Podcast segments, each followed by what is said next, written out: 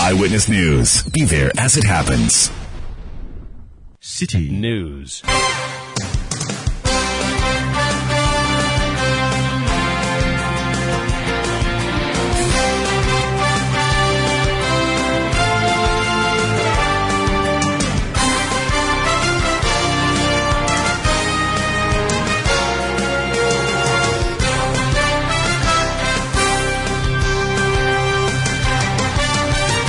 It's 1730 GMT. This is Eyewitness News on 97.3 CTFM. I am Umaru Sanda Amadu. Tonight, I'm here with Akusia Ochre.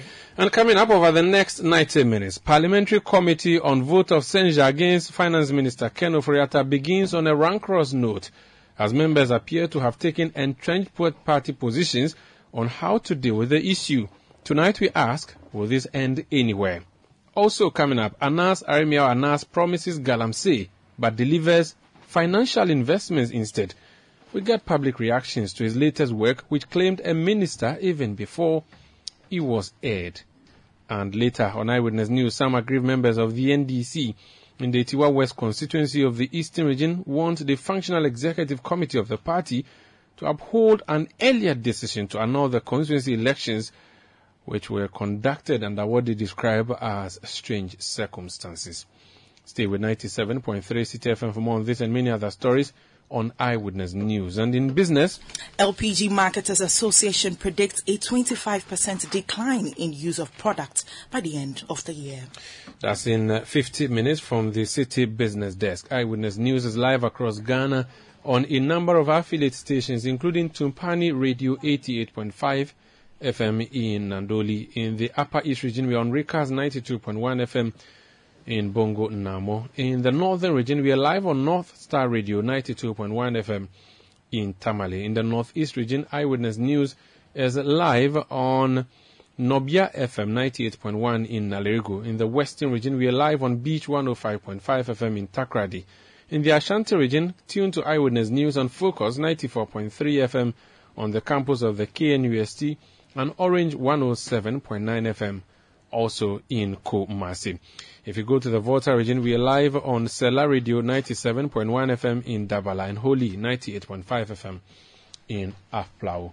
Eyewitness News is interactive. Do join us on our various platforms. You can drop a message on our WhatsApp platform 0549 986 996. 0549 986 996. Or if you're watching us on Facebook where we are currently live, drop your comments under the live feed that you're watching, and the world will get to know what you think. Eyewitness News is live from number 11, Dr. Martin Loop in Adabraka in Accra. Let's start off with Ken Ofori-Atta, the Minister of Finance who's got enemies not just from the opposition party, but from his own party. At least 80 MPs, according to what their leaders said, had called a press conference demanding his removal, and this was after the minority had moved, or rather applied for him to be removed through a parliamentary process known as a vote of censure. Subsequent to that, there was a meeting. The president asked for more time. That more time was granted. But the vote of censure proceedings are proceeding anyway, and a committee has been set up to look into the work or the allegations that have been brought against the Minister of Finance. That committee had even numbers of NPP and NDC, four NPP MPs, four NDC MPs, one NDC chairman, one NPP chairman. So there are two co-chairmen. K.T. Hammond from Adansi Asokwa of the NPP is a co-chair, and Dr. Dominic Ayine, former deputy AG and MP for Bolga East, also a chair. And it took off on a very rancorous note, even on agreeing who runs the show was a bit difficult watching from afar. And the agreements and the positions appear to have been towing party lines or partisan lines, which is actually what we saw in the world of parliament before that committee was created. Now, while all of this is happening, there's a group of MPs, at least 90 of them, who are saying that they're not going to hear the finance minister when he appears before parliament. We'll be hearing from them. But first, let's look at the work of the committee of parliament. Dr. Kojo Pumpuni Asante is Director of Advocacy and Policy Engagement at the Center for Democratic Development Ghana. He's also a member of the Coalition for Democratic Accountability and Inclusive Governance, the Citizens Coalition. Doc, you're welcome to Eyewitness News. Uh, good evening, Amaro. Uh, good evening to your listeners. Did you watch the committee's work on TV or on radio, and what was your initial reaction? Uh, I watched a bit of it. Um, I first of all, I mean, this is unprecedented in the sense that I mean, in next year will be 30 years of of uh, constitutional rule, and uh, we haven't really exercised this uh, uh, tool that Parliament has for censuring ministers, you know, for non-performance uh, and their removal. So this is this is novel, and already I think it's raised uh, many procedural issues. people have raised questions about, you know, the procedures that are used and so on and so forth. But it's it's uncharted territory. Um, it's new. I I have been very uh, unhappy with the judicialization of, of the process because it's just become like a courtroom. And these things were not meant to be that way. It was meant to be a debate um, an establishment of, of facts in parliamentary style, you know, like you have any kind of hearing, you know, but it's just, I don't know whether because there are just too many lawyers uh, leading these kinds of processes, it becomes a thing about leading evidence and, and so on and their objections and all of those kinds of things. I think uh, that that is not helpful because when when you are a member of parliament and you are not a lawyer, it doesn't look like then if you don't have that confidence, you you know, for you to be able to uh, do your job. And we've we've had too many of these fact-finding, um, you know, platforms where it has become, you know, almost like a courtroom in in the past in, in the Fourth Republic. And I think we really need to move away from that that type of um, um, of you know fact-finding process. So that that part of that I, I find very frustrating and also very frustrating because I don't understand why we even are at this point. You know, we've always raised, at least from a citizen coalition point of view, that this, you know, in a crisis, you want the country to move together. You really need the country to move together. We're going to need everybody to make sure that even whatever we agree with the IMF, it can be implemented. You know, regimes might change and so on.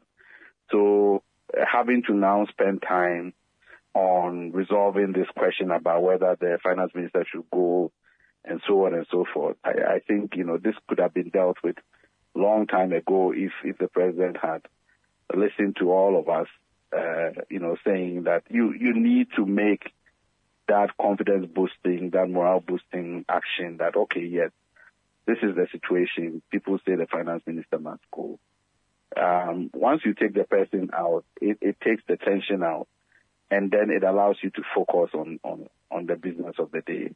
Unfortunately, we are we are now in this space uh, and, and the of war, and, and still our crisis hasn't gone anywhere.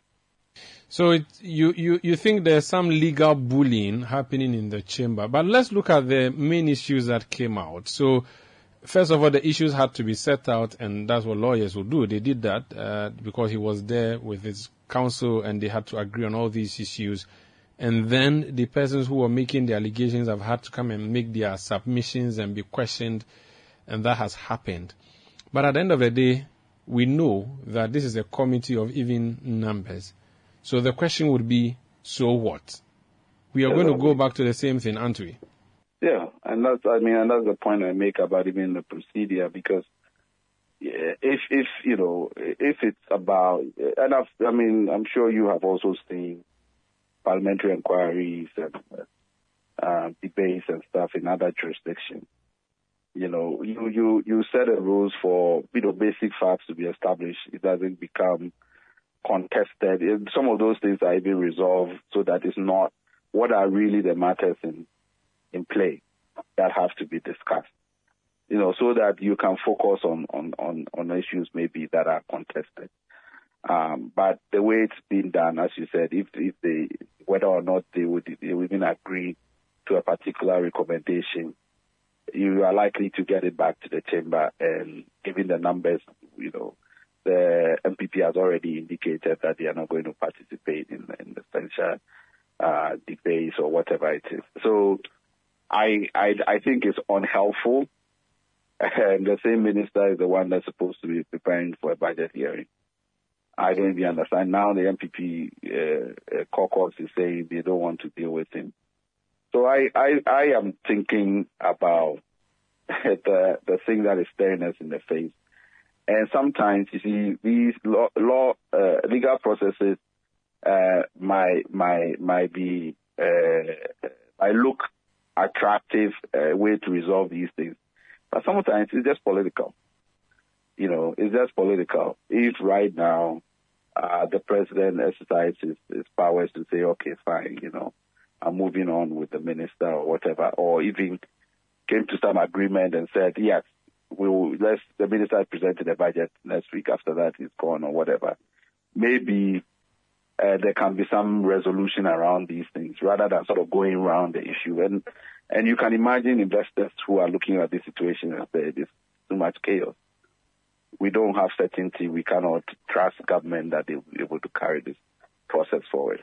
So there are real going to be consequences for us, and we expect our leaders and our uh, our political class to read the room and find ways to help resolve the issues that really, really matter to us at the end of the day. And some of these processes, I think, does not, for me, it's, it's just, it's, it's, it doesn't really help. As I said, it's novel. It is, it's, it's good that, you know, it's happening, but I feel in the crisis that we want, maybe a political solution is a better thing. And the president has a lot of responsibility to make sure that we are focused on, on the business of the day, which is trying to get fiscal consolidation, trying to ease the burden of Ghanaians. Um, we haven't heard from the ministers who were supposed to be engaging with us on the specifics that the president promised us around trying to mitigate some of the, the symptoms of cedi depreciation and high inflation. So that's you know that so that I I I, I hope you understand my frustration. I, I got I got a frustration. Because I was going to yes. ask you and I'm even worried because even I ask you, it's going to be even worse. I was going to say to you that do you see any hope coming out of, of, of the Chamber of Parliament? Well, I mean, as I said, the, the budget is supposed to be read on the 24th. I don't know if it's going to move again or we are sticking with the date. If we're sticking with the date, then I, I guess there's it's one timeline that probably helps everybody find some resolution to this so we can move on. And as I've said, it's not also just the finance minister uh, that you know people have to raise questions about. You know, we we have called for the president to do some reshuffle because, um, as I said, even during the the crisis, the early parts of the crisis, not, none of the ministers were out there even putting proposals together. And meanwhile, they are there, that's their portfolio, they are supposed to help take care of, or address these kinds of things. So there's so much inertia, and and we need some new blood. We need some new energy to take us into this, you know, uh, uh, last few years of the Akufo-Addo uh, regime because we have very big problems, and we need leadership. So uh, I really feel like yes, the time frame is a very short one. Maybe within a week we'll have a resolution on this matter, and then we can we can get to the business of of, of, of really governing and and solving the problems of the everyday man and woman. Let's leave it here. Thank you so much for speaking to us, Doc. You're okay. You're welcome. That's Dr. Kojo Asante. He's Director of Advocacy and Policy Engagement at CDD Ghana. Alhaji Inusah Fuseini um, is a former MP for Tamale Central and he's a lawyer. He, be, he was a teacher before becoming a lawyer. I spoke to him the day the committee was set up, and he said he thought the committee was needless. The House should have dealt with the matter of Ken Ofori-Atta so we had a clear heading and moved on from there. Well, he is not the chair of the of the house. He's not the leader of the house. The the speaker took a decision, and the decision was that there should be a bipartisan committee. Observing the work of the committee from his house, what does he make of it? Um, has does he feel vindicated, or he would change his mind now about a committee being set up for this particular issue. Alhaji, you're welcome to Eyewitness News. So I've asked a question in two ways. Uh, would you say you are sorry it was good that a committee was set up watching the one of proceedings, or you would say I should give you your stone? Well, I, I, uh, Omar Sanda, uh, first of all, let me say good evening to you and your cherished listeners, and good evening to Good Atlantic, we just spoke. Omoro, I don't feel vindicated. I don't feel vindicated at all. I, my worst fear has come to pass. Now look, like Kojo said, we're wasting too much time on something that ought to have been resolved expeditiously. We're in a crisis. Now, Article 82 provides the only constitutional legal way of getting the people through their representatives to remove a minister. Now you have 95 members of parliament. And last, the last time I heard uh, Andy Appiah Kubi, he said 98. Members of parliament of the majority side say they won't do business, government business with Ken Ofori-Atta. You have 136 members of parliament of the minority who says that they want the minister removed, and so they are filing a motion. The net effect of the 98 and 136 is that 134, uh, 234 members of parliament for the removal of the minister of finance. 234 out of two, 275, you are left with 41. 41 is less than one third members of parliament. And so, if the 98 members of the majority just carried through their threat, and 136 members of parliament say they won't, they have no confidence in the minister, and that's why they filed a motion of censure. And so they wouldn't be present for the budget hearing. Parliament will not have a quorum for the purposes of Ken Budget. This is a dire situation. That is why I thought that when the motion of censure was passed, and I, I, I, I agree to a very large extent with Dr. Kojo I mean, if you look at the history of Parliament, it's the people's representatives. The voice of the people is carried through their representatives in Parliament. They are, they are not saying that we want to go to court. Nobody is imputing criminality. And Ofori-Atta is not going to go to jail. They're saying that the abysmal performance the controversies surrounding Ken Ofori-Atta, the fact that he has said to us publicly that he did not believe that an IMF, was a solution to Ghana's problems. The fact that he, had been sent to CHRAJ before on conflict of interest. So many the policies, the misreporting as alleged by the minority. We can no longer rely on Ken Ofori-Atta. Why is it difficult for the president to listen to the majority of Ghana, Ghanaians as represented in parliament through their members of parliament? I fail to see that. I fail to see why the president is refusing to act. And I've said it.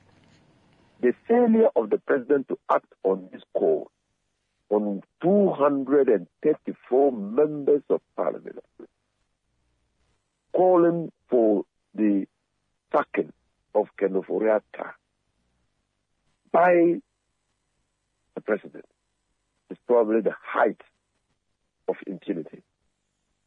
Because you cannot treat majority of Ghanaians whose voices are being carried by their members of parliament in parliament with contempt.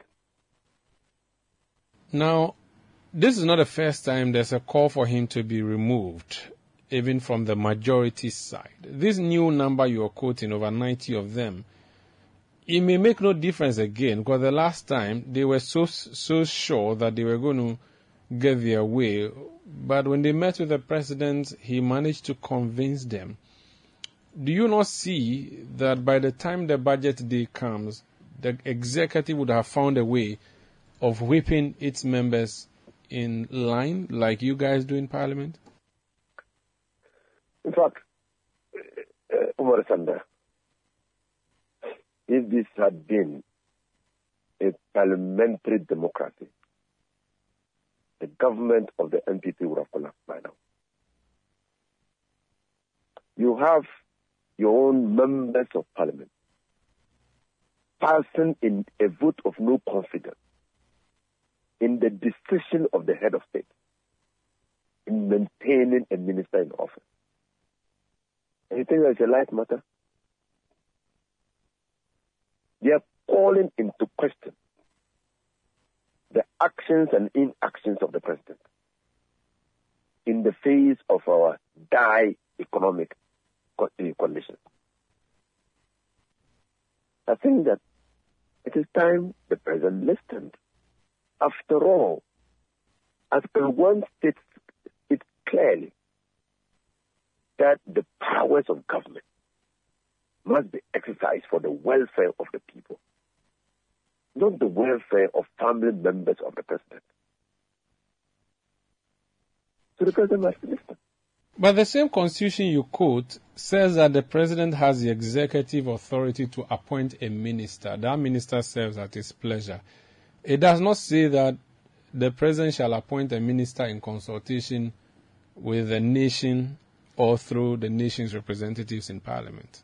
Now, this, this, this, but this is a man. No, it will ask for the people to endorse, and they've already done the endorsement several years ago. So, and so, they said that they, they like him. He should go ahead and, despite everything, they have approved him.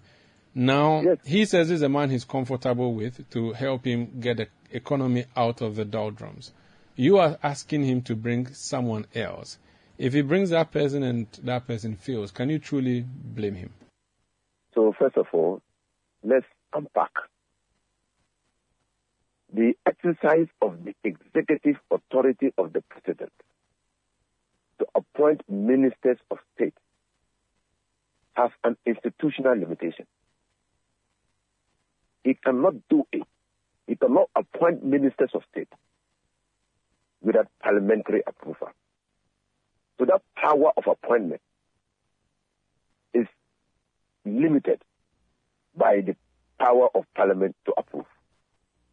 Now that power of parliament to approve is the power parliament derives in its representative capacity. To the people approve the minister through their representatives in parliament. In parliament.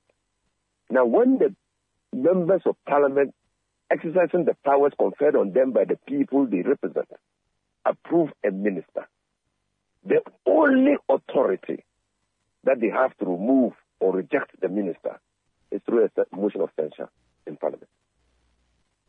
And so that motion is not used lightly. So when you read Article 82 carefully, there are timelines, there are conditions, there are procedures, or there's a procedure outlined in Article 82. So the, both the substantive law and the adjectival law, or if you want procedural law, is contained in Article 82. Article 82. So one third of members of parliament must sign a petition, must sign the motion. The motion must lie in parliament for seven days, constituting notice. The motion must be debated within 14 days. So you can, after, I mean, you must start the debate within 14 days.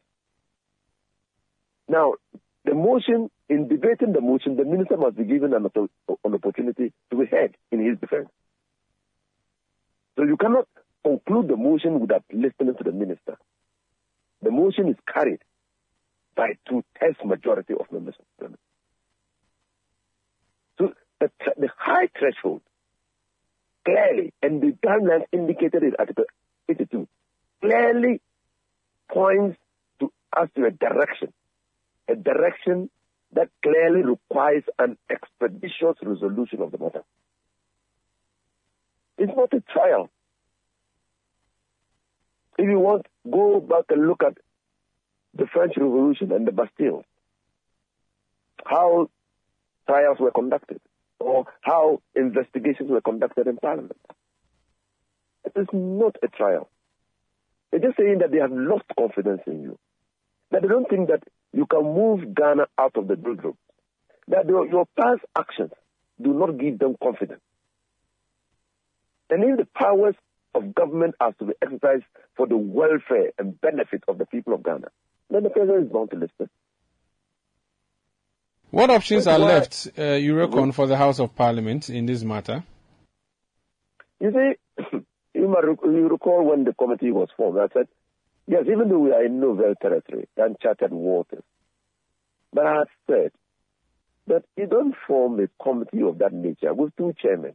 You see, leadership and responsibility is important anytime the committee of parliament is to be established, whether standing, select, special, or ad hoc. Composition of the membership is equally important. Why? Because of decision, decision making. Committees of parliament make decisions on the basis of unanimity or consensus. Unanimity when they all agree. Consensus when they vote to determine the issue. Now, if you put form a committee of equal membership, and all the members of the committee line up behind their respective chairmen, how will you resolve issues at the committee level? There was actually a scenario. There, there was a scenario where K.T. Hammond, a co-chair, made a determination and uh, his co-chair, uh, Dr. Ayine, disagreed. But he said to him in plain words that if you disagree, you really have nothing, no choice, because I have four people on my side or three people on my side. You have three. What are you going to do? You challenge my what vote. Yeah, you're going to challenge my vote, and it will end nowhere anyway. Well, nowhere. Yeah, well, like I said. So the, the, the, the challenge died died died on, on, on arrival. Yeah, yeah, yeah, yeah, yeah. That, that in living, uh, even though Kojo Asante says we should, uh, we should. Uh, not he said don't use a lot of legal jargons. Legal jargons. Yes. So, so, so, so, I think that is that is the problem the committee will be faced with. And recent events in Parliament does not give it comfort at all. Even with the Privileges Committee, where there is a clear majority and minority members on the committee, they failed, refused, or neglected to arrive at, decision, at a decision when they were so tasked with the enforcement of Article 971C. And so, yes, I think that what the speaker, and I agree with Muntaka, I agree with Cletus Avoka, I agree with Mahama Ayariga. I think that the, the speaker should have allowed debate. After all, the members of the proponents of the motion were and are still under a duty to convince some members of the majority that their motion has merit. And so, if they allow the debate, probably the minority members will be able to convince some of the majority to come to their side and vote for them. In any case, probably the minority members of parliament have not fully grasped what Ken has been doing in his office. And that is why the Constitution says that he must be heard in defense. Let's if, leave it. if the matter were allowed to take its natural course under Article 82, probably this matter would have been long dealt with. They would have been waiting on the president to exercise his uh, authority, executive authority under Article 58 to, to change the minister or continue him in office with dire consequences for the country. Thank you. Let's leave it here for now. We will be coming back to you after Friday and maybe when the committee presents its work on Monday, or we do not know when it will be doing that, but it's been given seven working days. Thank you so much for speaking to us. You have extended it. Yeah. Thank you. That's Alhaji Inusah Fuseini. Uh, he's former Tamale Central MP, former Minister for Roads and Highways, former Minister Deputy for Energy, and also former Minister for Lands and Natural Resources. So we're discussing the, the ad hoc committee in Parliament, eight-member committee sitting on the censure uh, motion brought against Ken Ofori-Atta, the Minister of Finance. Let's give you a flavor of what transpired in case you, you didn't hear it. Raised. We do not know which one they are talking about. if you go further, let me just skip to the last charge, charge seven. It says gross mismanagement of the Ghanaian economy, which has occasioned untold and unprecedented hardship. If you give us PIAC report, if you give us uh, staff reports of 2018, 2019, 2020, with all due respect, it would take us about maybe two months to go through all that. And it would not be fair to the Minister of Finance to be ambushed and right here, without any preparation, to start answering questions. And in any event, Mrs. Chairman, if we do not constrain the accusers within the four walls of what they intend. I think he objects to being called an accuser. Well, um, how would you like to? very, very strongly. I mean, if I quote the president, when he himself says that the I do apologize. In crisis, I do apologize. We are. I do apologize. May I, may I just, may, so, I do apologize. And then, Chama, if you can just one minute, you see, uh, uh, let me just finish 21st June 2022, I don't want to get involved. appeared and gave us evidence that Data Bank benefited 159 million between 2017 to 2021 from bonds issued and from borrowing. And then, Chairman, as I said, National Cathedral, we see a warrant signed by the minister for 142.7 million. We'll tender that in evidence. We'll back it with evidence. Thank you. Mrs. Chairman, first of all, my apologies for, for calling you an accuser. Uh, Mrs. Chairman, all we are asking for, and if I just, let me just repeat, before we start this, this proceeding, all we are asking for, in the interest of justice, is that we should be furnished with the full particulars of the facts in support of each of the allegations contained in the letter. And then, the supporting if, I, if I may, yeah, um, Council, are you aware that uh, from the Hansard report, payments were made to Data Bank? You are aware of that? It is obvious. Very well. Among others. Yeah. Among others. Yeah. All right. And the finance minister stands in a relationship with Data Bank, does he not? Finance minister is a co-founder of Data Bank. Okay. And, and he's not the first finance minister to be a founder of a bank. Well, that, that is a historical But he founded fact. it before. before very, very well. Very well. What about the resignations? I read something about he resigned oh, from the directorship. Honorable K.T. Hammond, can, I, can I land? I, it is it's important. It's important. It's important. It's important. What about the, uh, is he still a member, whatever? You, he resigned, I believe, in 2014 or 2012. Yeah, but he's a shareholder, is he not? Oh, no, counsel, please. You made, you made, you made a constitutional objection based upon the content. But, I, but the I, content. I, okay. My, respectfully, yes. I am saying that there's nothing wrong with Parliament asking a minister of finance about payments made to his company. Made. Very well. But in this particular instance, the charge or allegation or ground for his removal through the process of vote of censure is specifically about conflict of interest. I think let's let's let's not um, try to. I, I think we had enough of this. Yes. Uh, we had enough. Thank you very much. Eyewitness News. Be there as it happens. Let your voice be heard on Eyewitness News on Facebook at facebook.com forward slash city97.3, Twitter at twitter.com forward slash city973, and Instagram at instagram.com forward slash city973 with the hashtag Eyewitness News. You welcome back to Eyewitness News on 97.3 Citi FM. We are coming to you from our studios in Adabraka in Accra. Around the globe, we're on City Newsroom com. We are also on Facebook Live. My name is Umaru Sanda Amadu here with Akosia Otri, and we are bringing you uh, stories uh, that are making the headlines today, and the big stories that is. And um, one of the stories we are looking at is the ad hoc committee of parliament, which has been sitting, uh, started sitting yesterday, and the initial issues that have come up.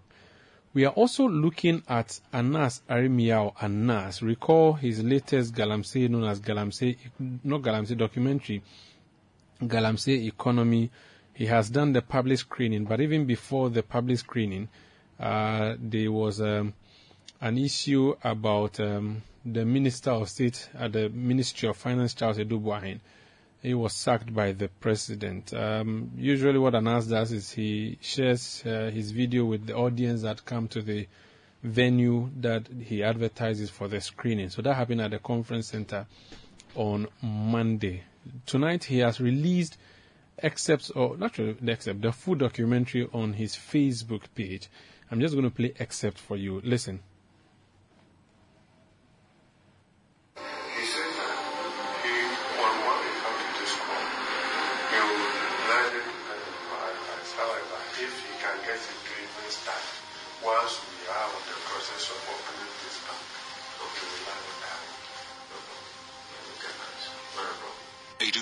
Was then presented with some money by the investigators who posed as investors as part of the undercover sting.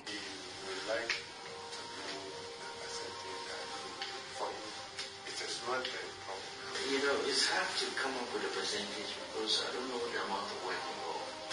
When it comes to the percentages, he says that, for instance, if it is about 100 and less than million, Eh, Uh,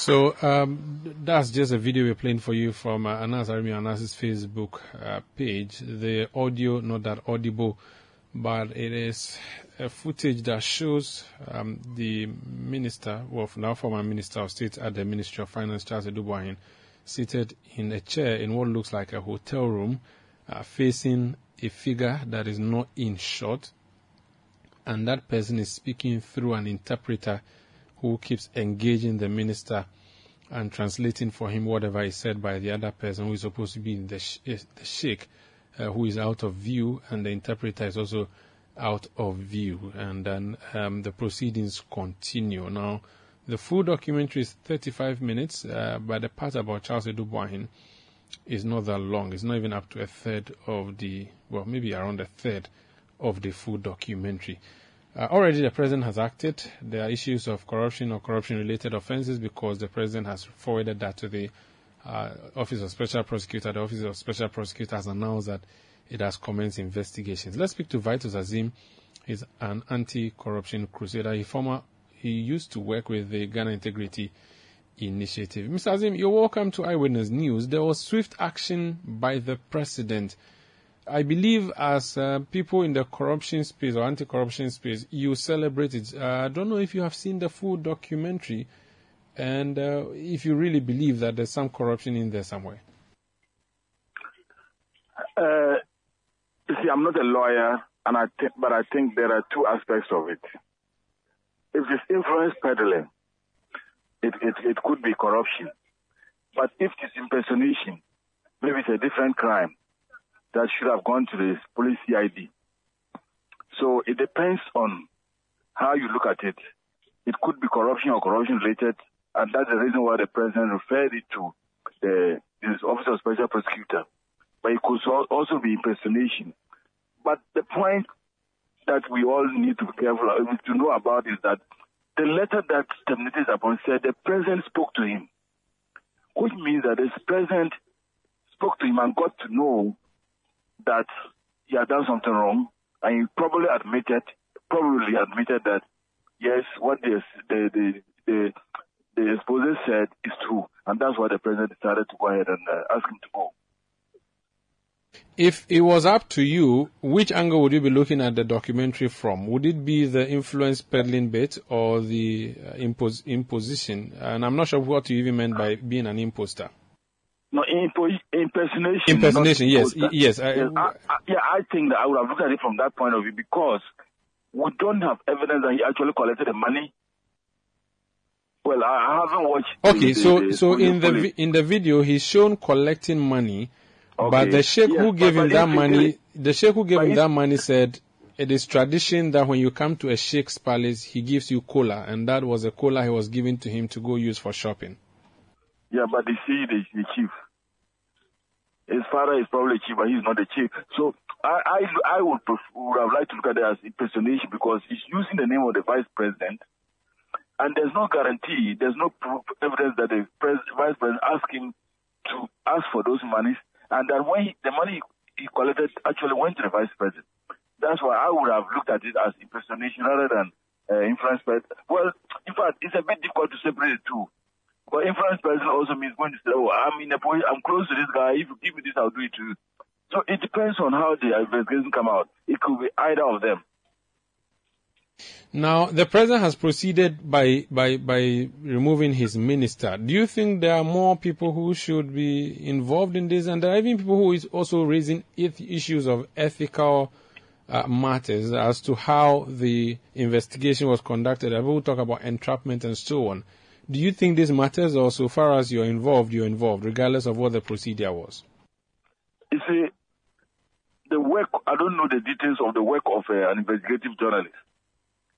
But if you are not a corrupt person, if you're not a criminal, and you're walking by and you see something lying down that is not yours, you won't pick it. So the, I don't agree with the issue of entrapment.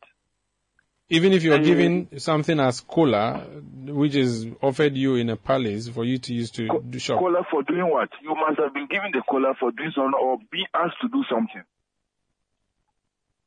So I, I, I, I don't want to agree with the issue of entrapment. Look, in the video or in previous videos, monies were over to certain people and said, no, they won't take it. So if you took it, what is the entrapment? As someone at that level, you should have even known the possibility of entrapment. So if you took it, the investigative journalists would have probably heard and known that this is what happens within your, your I mean, that's what you have been doing. And that's why he, they even thought about coming to you for entrapment. Are you the only one that was in a, that position that they decided to entrap? So for me, I don't want to agree issue of entrapment. It's a strategy that investigative journalists use, not just in Ghana, but in other places. And our has used this at other places, use it with the case of the judges and all that. And people were sacked as a result. So that alone should have been enough for people to know that, look, who is this person that I'm taking this money from? What is the rationale, motivation for coming to make these offers to me? So I think that if you're not a corrupt person, if you're not a criminal, if you're not interested in taking money for your personal gain, somebody just comes offers you money for a favor, and you're not yet even in a position to give that favor, you don't take those money. Very well. Uh, thank you. We'll be watching that space, and thank you so much for speaking to us. eh. You're welcome. That's Vitus Azeem. He was with the Ghana Integrity Initiative, GII. Uh, there's a critic of Anas's work, and I must say that a number of people have uh, given their public commentaries on social media since watching that video, which video has now been shared on his Facebook uh, post. Uh, there have been commendations and condemnations of the work of Anas Aremeyaw Anas. I'm looking at the daily graphic of today, and there's a piece in there, an opinion piece by Elizabeth Ohene. Well, um, I don't know if I should describe it as a retired journalist, not necessarily, maybe a retired editor of the Daily Graphic, former BBC journalist, and so on. Uh, he has, she has written in the Daily Graphic, and uh, there are things that she describes as queasy things. Uh, one of the subheadings, let me just read that for you. It says, a number of queasy things emerge from the accounts of this video. Not sure if it qualifies as a documentary, but there's, that is another story. I believe Anas Aremeyaw Anas and his team owe us some explanations. If, as it turns out, this incident with, with Charles Adu Boahen was filmed back in 2018, why have they kept it under wraps all this while, and why have they chosen this time, November 2022, almost five years later, to release it? If in their judgment they saw what transpired in that hotel room in the United Arab Emirates as so reprehensible, why have they kept it for almost five years? They have looked on while Charles Adu Boahen served a full term as Deputy Minister of Finance in the first Akufo-Addo government. They looked on while Charles Adu Boahen was nominated by the re-elected President Akufo-Addo as a Minister of State and vetted by Parliament and sworn into office.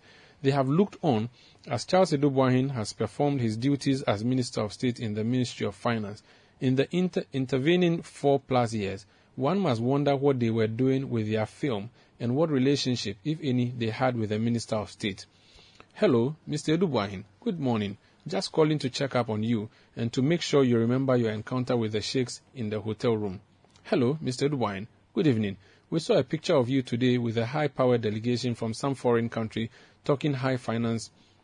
And we just remembered your sheikhs. We just remembered your encounter with the sheikhs in the hotel room in the Emirates. Hello, Mr. Dubain. Good afternoon. We do hope you are having a good day. You are on the radio speaking about the government's plans for the next five years, and we thought you might want to remember your encounter with the sheikhs in the hotel room. Hello, Mr. Dubain. Long time. We are doing a clear out of the closets in our offices, and we came across some old canned films and we were wondering if you still remember your encounter with the sheikhs in the hotel room so long ago. Uh, the story continues. Explanations. We deserve some explanation just as our minds don't wander.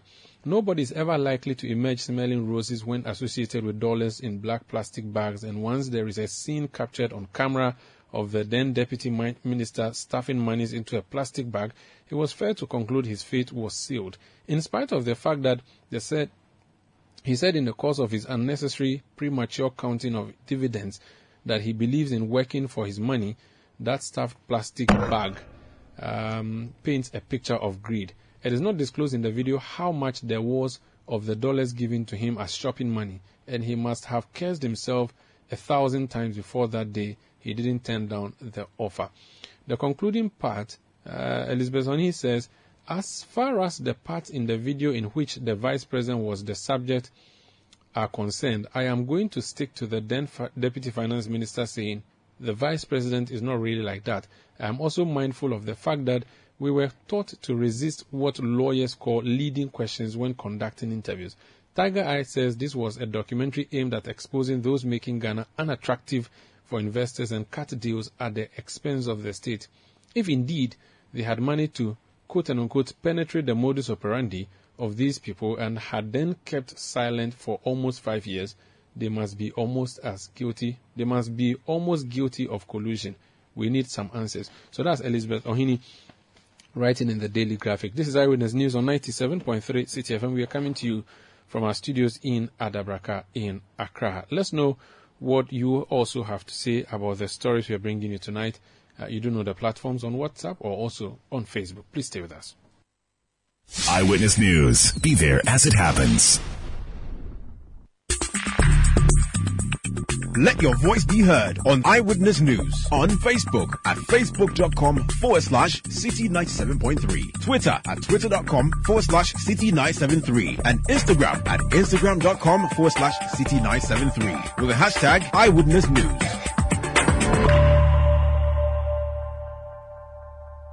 Get the details. Every significant financial transaction, every market movement, and all the policies that affect your business. City Business News. Be informed. Time now for City Business News and Eyewitness News powered by citybusinessnews.com. My name is Akosia Otre. Coming up, the LPG Marketers Association is predicting a 25% decline in consumption of LPG by the close of the year. And later, Italian embassy in Ghana highlights commitment to investing in the country's agri-business sector. Let's settle for the details. The LPG Marketers Association is predicting a 25% decline in consumption of LPG by the close of the year. This, according to the association, is as a result of taxes on the product, which has culminated in price hikes recorded in months past. Currently, a kilogram of LPG is selling at 15 Ghana cedis, 90 pesos, but consumers are expected to pay 10% higher for the product. Speaking to City Business News, the Vice President for the LPG Marketers Association, Gabriel Kumi says if no intervention is made soon, the price of the commodity will continue to soar. We have been calling for government to ensure that the LPG is affordable. Uh, and one of the things we've been pushing for is the removal of taxes from LPG. Uh, we believe LPG must be made tax free. Uh, of course, we are not saying removing the tax will push every Ghanaian to consume LPG, but as we all know, LPG is highly price sensitive. Any single peso that you remove from the price of the product goes a long way to affect its consumption. Unfortunately, LPG consumption has taken a nosedive. It's on the decline now in Ghana. Um, our projection is that by the end of this year, uh, we will we will go down by about 20, 20 25 percent as against last year. Consumption of LPG will go down by about 20 25 percent. Last year we did an average of about 28,000 metric tons, but this year, as at uh, October, we had done an average of about 24,000 metric tons, and that that dip continues to deepen because as the price rises, consumption also decreases. So if drastic measures are not taken immediately to bring the price of LPG down, uh, LPG consumption will continue to suffer. Vice President of the LPG Marketers Association, Gabriel Kumi. Now, over 100 individuals have benefited to the tune of about 20 million cedis as part of the sectorial expansion of the COVID-19 response grant program. The Ghana Enterprises Agency had earlier opened an online portal for the application of the second phase of the COVID-19 grant for small and medium-scale enterprises with a wider reach that could not be covered in the first phase. This is coming after a successful implementation of the first module, which benefited almost 400 businesses. Speaking to the media on the sidelines of the grant contract signing ceremony, Chief Executive of the agency, Kosi Yankey-Ayeh, added that the program has so far been successful. The idea behind it was to try and transform the economy post COVID. And it seems that COVID never really left anybody in the world. And so to be able to support that, this program was to provide access to funding and technical assistance support. But one main component was the COVID response grant. So under the COVID response grants, we provided support, we provided funding to build the businesses and to stabilize them. And in the first phase, over 370 plus businesses were supported. Then we came to the second phase, which is what it is that we are working on now. In this current second phase of it, we've already done disbursements for the first group. We're currently at the second group phase, which is what you see today. And the idea is to give them access to funding based on the applications they had put together to build and grow their businesses and to support them. So we looked across the spectrum, women, persons with disabilities. This time we paid a close attention to it. So when the project's first phase ended, we made a strong case to the World Bank and the Ministry of Finance. And the case we made was that there's still a major need because you still see that there are a lot of businesses that hadn't received part of the funding. And they were generous enough to give us the funding that would help them, the funding that would help them grow their businesses and support them over time. And that's what we see today. So that was Chief Executive of the agency, Kosi Yankee Aye. Phoenix Life Assurance has merged with Ghana Union Assurance to form Impact Life, which will provide quality life insurance services to customers across the country. The alliance between the two insurance companies is an unprecedented move in the life insurance sector. Addressing the media at the launch of the merger, Chief Executive Officer of Impact Life, Sharif Abudu, pointed out measures his new outfit will take to increase insurance participation in the country. Good. So what we're going to do, one, most guys are using technology already, which is good brilliant. Um, we are going to also use technology. That's one. We're going to sell our products through the website. That's two. And also do cross selling because we realize that most people in the informal sector are just comfortable with the informal sector operations. But we want to also expand their scope for them to come into the retail space and even try to cover small scale businesses at the corporate level, like um, compensation for workman's compensation, injuries, personal accidents, and hospitalization. So once we get that done, automatically we have to in, we'll increase the, the insurance penetration level gradually over time. In the next 10 years, it won't be like this. It will be bigger. Sharif Abudu is the Chief Executive Officer of Impact Life. Now, away from that, the Italian Embassy in Ghana has reiterated its commitment to investing in the Ghanaian agribusiness sector. The embassy maintains that its efforts in ensuring sustainable business avenues with its Ghanaian partners will yield positive results for both parties. Speaking on the sidelines of the seventh edition of the Italian Cuisine Week, the Italian ambassador to Ghana, Her Excellency Daniela d'Orlandi, disclosed that it has committed close to half a billion euros to business deals in Ghana since the onset of the COVID-19 pandemic. To this celebration, uh, many Ghanaian companies are taking part because this evening there are many prominent businessmen from Italy and also from Ghana, the main importers uh, here in Ghana of Italian wines and also Italian producers. And uh, as the embassy and the Italian trade agency, we work together to promote uh, more opportunities for business between Ghanaian and Italian companies in all sectors, but with a special focus on the agribusiness sector, agro-food. While the trade volumes, notwithstanding the COVID uh, pandemics, uh, have, uh, are, are, quite uh, important because last year in 2021, the total volume reached uh, half billion euros and we hope that it will increase. And uh, in fact, uh, the embassy and the trade agency have been supporting trade missions of uh, Ghanaian companies to the most important fairs in Italy, including in the vegetable and fruit sector. Italian ambassador to Ghana, Her Excellency Daniela d'Orlandi. Meanwhile, the Deputy Minister of Trade and Industry, Herbert Krapa, says business operators should be deliberate in building a sustainable business network that will complement the efforts being made by government in the sector. It's all an avenue of increasing government and the private sector dialogue to ensure that we are, we are, we are activating more businesses I think what has been lacking for some time is how we are able to be deliberate about those things that help to drive businesses, those things that allow us to recognize where the opportunities are, and then we can we can give capacity to Ghanaian businesses to take advantage of those. Um, I've met different producers also here who I see that are making you know contacts with Ghanaian businesses as well. And I think increasingly we have to pay more attention to such approaches.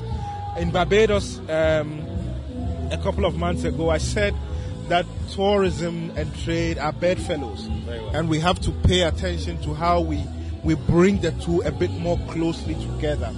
Inter-institutional ministerial collaboration, I think, is the way. And we have to, I, I, I like this style, I like this approach, and I think we have to encourage it voice of Deputy Minister of Trade and Industry, Herbert Krapa.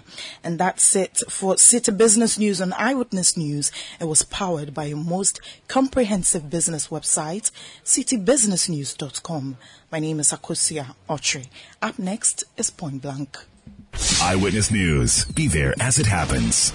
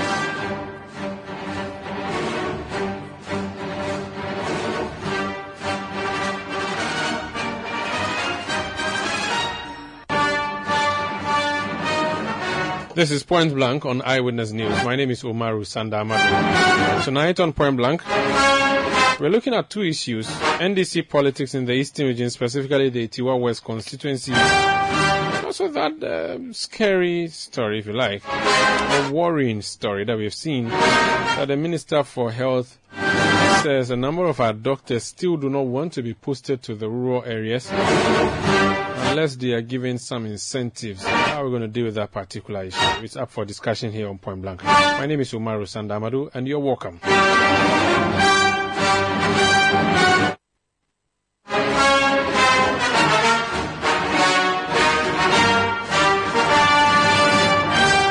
The first story takes us to the eastern region, and some NDC members in the Atiwa West constituency are calling on the Functional Executive Committee of the party to uphold an earlier decision to annul the constituency elections which were conducted under what they describe as strange circumstances. One of the persons making the call is Julius Caesar Gaffley. Uh, Daffley. He is uh, Atiwa West NDC constituency aspirant. Um, Julius Caesar, you're welcome to Eyewitness News. I hope I got your surname correct. Good evening. Yes, so that's right. It's Daffley.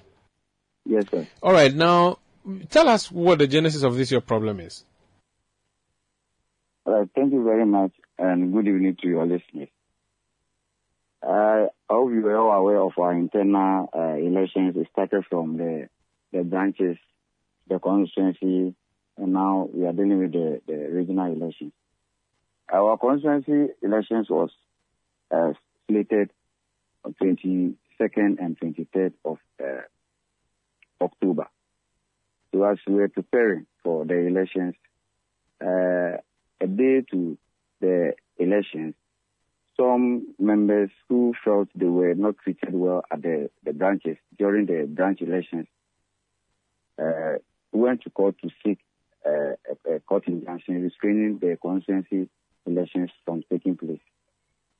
So based on that, uh, announcement was made. We had a call from the police that the election uh, cannot take place because the, uh, the police has been served with court injunction. The electoral commission also received same and the party. So the election was supposed to be put on hold. So the following morning, then we heard uh, the constituency chairman has organized some people to meet and uh, conduct the election. All this happened the absence of the electoral commission, and we see it as a very as a clear violation. We see it as a clear violation of our party constitutions and the guidelines for the conduct of the constituency elections. So these are all some of the issues that we are raising that is making the, uh, the constituency elections null and void. And true to that, the Functional Executive Committee on 26th of uh, October, after reviewing the constituency election, annulled the results and call it null and void. And on the 9th of October, they further upheld or stated that their decision of annulment has not changed. So what we are calling on the Functional Executive Committee is they should stick to their decision and come up with a new date for a fresh election to be held. Because what was held earlier on, we see it as uh, unfair, not transparent, so it was not democratic, and it was conducted to to, to, to satisfy a parochial interest by our incumbent constituency chairman. Okay, so did the election happen though? The, yeah, the election happened. And Mr. Johnson and a number of other people were elected? Yes, they were elected. So you hold the view that um, they should not be elected, they should, they should not have been elected? At all. I want you to I, I, want you to stay on the line briefly and then hear Mr. Emo Johnson. Um, okay. He's joining us on the line. Mr. Emo Johnson, Constituency Chairman, Tiwa West NDC. You're welcome to Eyewitness News, Point Blank. Thank you, sir. When your party members say you are not supposed to call yourselves as executive because the election that uh, ushered you in ought not to have even been conducted, what would you respond? What would be your response? Mm, thank you very much, and good evening to your listeners. I think it's worth noting that our party has some internal structures that all grievances and disputes are being laid before. And to the best of my knowledge, the colleague on the other side, who was aspiring to become the constituency secretary, they had written a petition to the National Functional Executive Committee. And for that matter, they have been called and they have been heard. I deal with the structures of the party. And since we are still in waiting to get the outcome of the petition that we were served and we, we, we did respond to, I cannot speak to the substantive matter because it is still before FEC for consideration. So your election currently holds, doesn't it? Hello? Your election, you believe, holds until FEC makes a determination? Exactly the point. We are constituency executive elected, and we have been sworn into office. And this is with the endorsement of the National Party? That is the regulation that we are working with. Okay, so if your election was conducted in the absence of officials from the EC and without supervision from the regional elections committee of your party, and despite a court injunction, according to the members, how legitimate can you hold yourselves to be? Uh, I, you see, that is why it is very strange that who served the injunction, and it was served on who? Does the police represent National Democratic Congress? The Ghana Police Service has no business in dealing with National Democratic Congress and our internal party affairs. And nobody should, should just even make these uh, uh, unwarranted claims. The party was not served. In the books of the party, nobody has served any party official in connection with the said injunction. It was just a rumor mongering. And they were using it as a tactic to get people not to attend to the conference. And come and see. People were there in their numbers. Delegates were there. Were there electoral commission officials? You see, electoral commission works according to our guidelines. Electoral commission works under the guidance of the constituency election committee.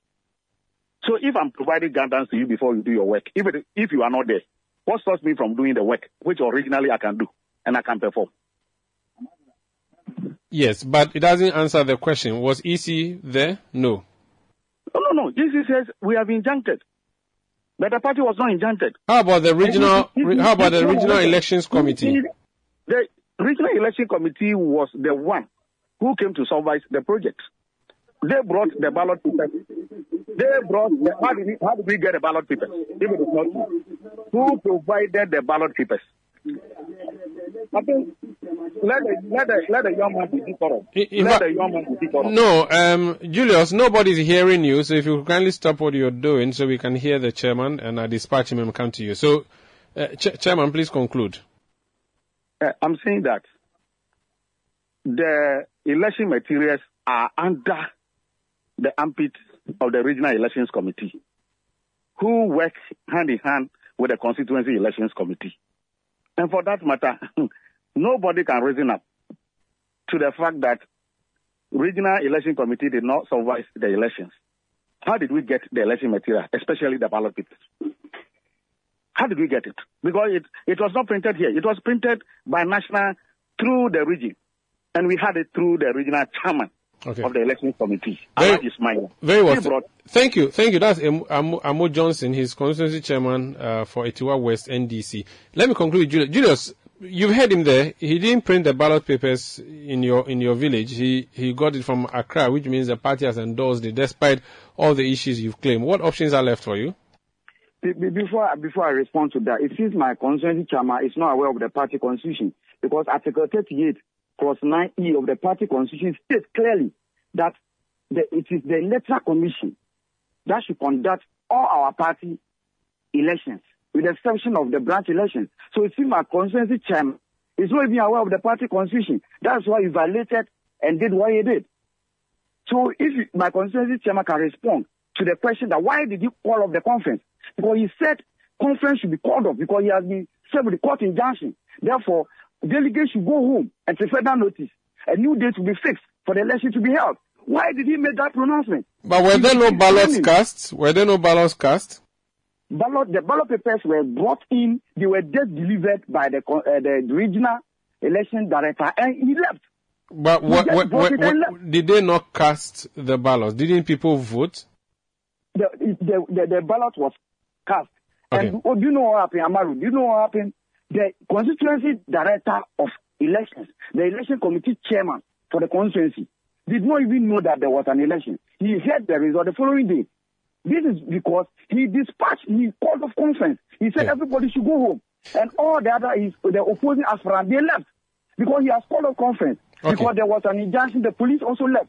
And it, it is interesting to know that the conference was organized in his hometown, and because there was no police, when the police left, he organized some men to attack with the opposing candidates. We have to leave the town. Okay. He called the police. The police said there was an injunction. In the first place, the election was not supposed to be held, so they can't come to the rescue of anybody. So, per the security advice, we were informed to leave the place if you really want to protect our lives. Okay, thank you, thank So you for this- speaking in to us. I think we- we- all this situation, I'm- I'm- you want us to take part in this election, and can you call this election free and fair?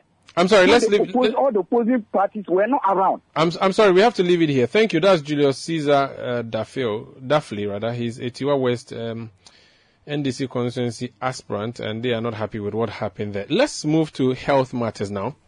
Our Minister for Health has made an announcement that is a bit um, um, well, scary. He says a survey that has been conducted by government reveals that medical doctors are demanding for 40% of basic salaries as incentive allowances for acceptance of postings to deprived communities. Let's speak to Dr.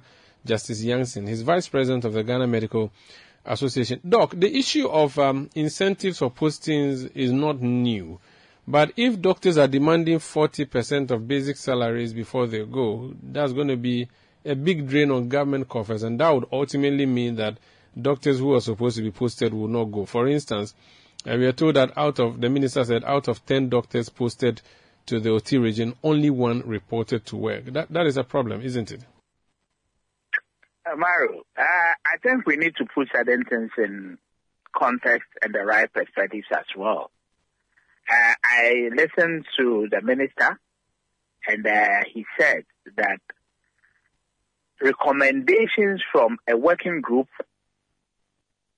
that included the health professionals, i.e., doctors and other cadre of health professionals, as well as with support from the WHO and some consultants, and then personnel of the Ministry of Health itself have put together a certain document that they are looking at, and the recommendations were what he mentioned, and the recommendations he did use the word health professionals. So let's not let it look as if that doctors have gone out to say certain things. But what is most important is that we have inequitable or maldistribution of health professionals generally and uh, doctors in particular. And as an association, we just ended our annual conference in Bolga. That was actually the theme of our conference. We sought to find how best we can address this problem. We've also made appeals to our own members. But beyond that, there are certain principles that we cannot run away from. And one of it is what we just mentioned, the issue of incentives for health professionals. This is a strategy that is practiced the world over, both in developed, underdeveloped, and maybe you can even say developing countries. Because there is always a drift of professionals generally, not doctors alone, to urban areas at the expense of deprived areas. So if you go to the United States, if you go to Europe and all other places, you you find this problem existing. And what they have done, which the WHO also endorses, is to put in strategic incentive packages, both monetary and non-monetary, to make sure that you are able to attract and also retain these much needed professionals in some of these deprived areas to help ensure that the right kind of quality health services are provided. And that is the kind of thing we are talking about. So How? at this point, it is important mm. that the minister ensures that these recommendations that have come to the fore are implemented effective now. That okay. is the only way we can help check some of these problems. But how bad is the situation, Doc? I'm sure you've been hearing reports from your, your, your association members. How, how bad is the situation for a doctor who's been posted to any of the rural communities? You see, let, let me say this. Sometimes uh, we want to play ostrich, but doctors are highly trained professionals who are well sought after by a lot of countries, especially the Ghanaian doctor. Look, take all the professions you have in this country and find out how many of them you see these professionals in their numbers working in rural areas. So let us not look like it is doctors. But if we want to prioritize health service delivery, then it is important that we put in this kind of measures. Now, as I said earlier, we just finished our conference. We published certain a communique. But what is clear is that the maldistribution or inequitable distribution cannot continue to happen. When we talk about posting, nothing compels a man to work for any employer, be it public or private. So if we just want to use posting as a tool and think that it will help resolve these problems, then unfortunately, we might be getting it wrong because it keeps happening. You post people, and uh, at the end of the day, they may end up working, say, in the cities or leave the country altogether. What it is is that the law of the cities and what, let's say, the private sector is ready to give them, the sort of, in quotes, social, you know, services available to them in their cities and their families are such that uh, they will always prefer to be here. Some generally, because of their own family uh, dynamics, they may even have to leave the country and what have you. But we need to be strategic and put in certain packages that will let people go to some of these underserved areas, serve, and then at some point, if they need to move on, they can move on. Others can also go. Until such a time we are, that we are able to do these things, we'll continue to have this problem. As we speak, we are putting up Agenda 111 project. A fantastic idea, a fantastic project that the Ghana Medical Association actually endorses. But just putting up those structures without taking care of the human resource aspect will not lead to a transformation of our healthcare delivery system.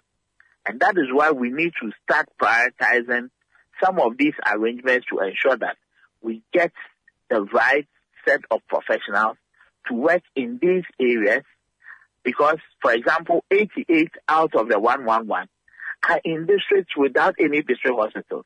And most of them are not in Accra or Kumasi. They are in underserved areas. We need to get people there. The working conditions of the professionals when they get there and the opportunities to upgrade themselves professionally sometimes don't exist in all these areas. So we have cataloged a lot of things that should be done.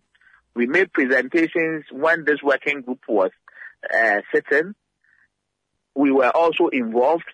And beyond what the minister read, we have comprehensive policy or position papers that we submitted. So it is all about ensuring that we put in strategic measures to attract and retain as we speak, if you go to the Upper East region, for example, the number of doctors there are very few, serving a population of almost one million.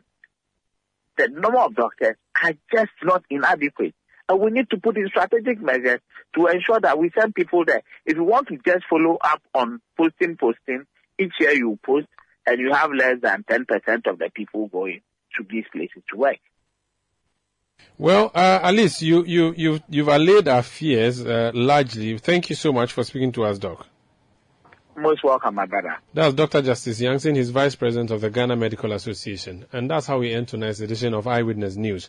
My name is Umaru Sanda Amadu. Production by Sixtus Dong Ulo with support from Neil Lati Lati. The technical support from Daniel Squashi. And of course, the new media team here at City FM and City TV also helped with the Facebook live feed that we've been bringing you. Thank you for listening to us. Stay with 97.3 City FM, relevant radio always.